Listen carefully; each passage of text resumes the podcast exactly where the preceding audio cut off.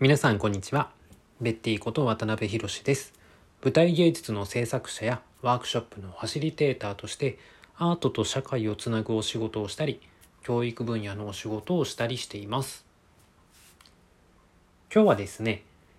演劇を使ったワークショップでの学びについてのお話をしたいと思っています。僕がこのお仕事を何でしているかについてのお話でもあるかなと思っています。表現やコミュニケーションと教育の関わりに興味のある方には是非聞いていただければと思っています。答えが一つではないことを他者と共同しながら課題を考えたり挑む経験をするのに演劇の要素は使えるし向いている、えー、そんなテーマでですね、えー、話していこうと思います。先週滋賀県の大津市で3日間ワークショップをしてきました。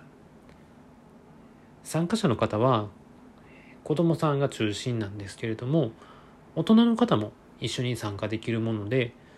保護者の方も一緒になってゲームをしたりチームで表現をしていくというようなワークショップをしました。ここで、えー、まず一つ良かったのがまあ、これはいわゆる学校でやるものではなくて参加者の方が参加したいと思って自分で申し込んできてくれるものであるのでもちろん参加意欲が高いということもあるんですけれども大人の方も一緒に入ってくれたっていうことはとても良かったんですね。でこれはねあの大人の姿は子供はねよく見てます。よく見てます。し影響も受けます。やっぱり担任の先生の色とかっていうものはクラスに反映されますし、親御さんはね、毎日本当に触れている、えー、ところなので、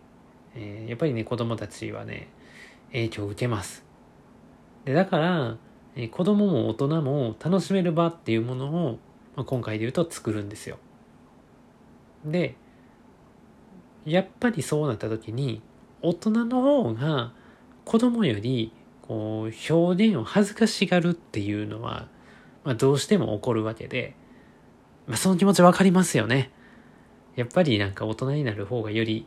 恥をかくっていうことに対して、恥ずかしいという気持ちは、どうしても湧いてしまうと思うんですけど、まあ、ここでねこのワークショップの双方向型であるっていう良さが発動するんです。まあ、要するには子供が思いっきりやる姿を親世代は見ますよね。見ます。でその思いっきりに親世代が学ぶんです。で釣られるんです。でやれるんですよ。じゃあそのためには子供が思い切ってやるっていう風なものが必要でそのためにはどうするか。これはファシリテーターの場作りですね。もちろん親世代が思い切ってやってもらうっていうのも含めての場作りなんですけれども、まあ、これはどうするかっていうとやっぱりね俳優として思いっきりやるっていう姿を見せます。これね思いっきりやるっていう姿です。それはやっぱり俳優を間近で感じてもらうっていうことですねそうすることでここまでやっていいんやっていうハードルが上がって子供たちの中でね、このハードルが上がって、あ、こんなんもやってみようっていうような想像力をかきたてるんですね。やっぱり今メジャーでも、メジャーリーグでも、大谷翔平が二刀流でやれる姿っていうのを見せることで、これから二刀流に挑戦する若者にも勇気を与えてる。まあそういう形にも近いかなと思います。でこれがね、やっぱりファシリテーターとしての見せどころの一つで、こうやって思いっきりやれる場にする。そしてそれを受け入れる、受け止めてくれる雰囲気の場にする。ここに持っていけるかどうかですね。で、そのような場にどう持っていくか。これをアイスブレイクからの構成で考えていくんです。別に逆算逆算でプログラムを考えていくわけですよね。で、この答えが一つではないことに挑んでもらうには、安心できる場を作るっていうのがまあ、やっぱり大事で、やっぱりね、人は、あの、ついつい正しい答えを探しちゃいます。これは学校教育ではそれを求めてきたからで、そこから解放していくことが、僕が表現やコミュニケーションをテーマにしたワークショップで目指すところです。まあ、僕は22歳から演劇をやっているんで演劇の要素を使ってやるのが一番やりやすいので演劇をまテーマにしてるんですけれども、まあ、大きくやりたいことはこの正しい答えを探しちゃうところからどう解放していくか、まあ、そういう部分ですね。今回で言うともう2日目からは実際に想像して考えてで体も使って表現するワークっていうものが多めの設計でした。で3日目がワークショップ最終日なんですけれどもこの日は参加者の方が大人の方も子供も含めて24人いたんですけれども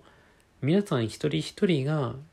1枚の絵をね描いてもらってとあるテーマに沿って絵を描いてもらってでそれを3チームに分かれて描いた絵を体を使って表現するっていうのをチームでやったんですよ。でこれね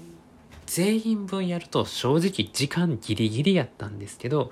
全員分やることにこだわって、まあ、それが良かったですね。まあ、何が良かったかって自分の考えた絵今さっき描いた絵が目の前に現れるんです。で、しかもそれを取り上げてもらうんです。みんな協力してやってくれるんです。なんとか。なんとかやろうとしてくれるんです。これってね、やっぱりね、嬉しいですよね。嬉しいですよね。自分の考えた絵をみんなが何とか考えて目の前にそして現れるっていうことをしてくれるわけですから。やっぱりね、こう協力して共同して表現するっていうこれをねしてくれる自分の描いた絵を取り上げてもらう。これは一つやっぱ嬉しい経験やと思うんです。やから参加者の感想も聞いててもやっぱりねみんなで作るのが楽しんだ楽しかったっていう声がね、えー、多かったなっていうのも、えー、あるんですけどやっぱりこれはねとっても大事な場やったなと思っていて。で、まあ、芸術とかえー、あるいは表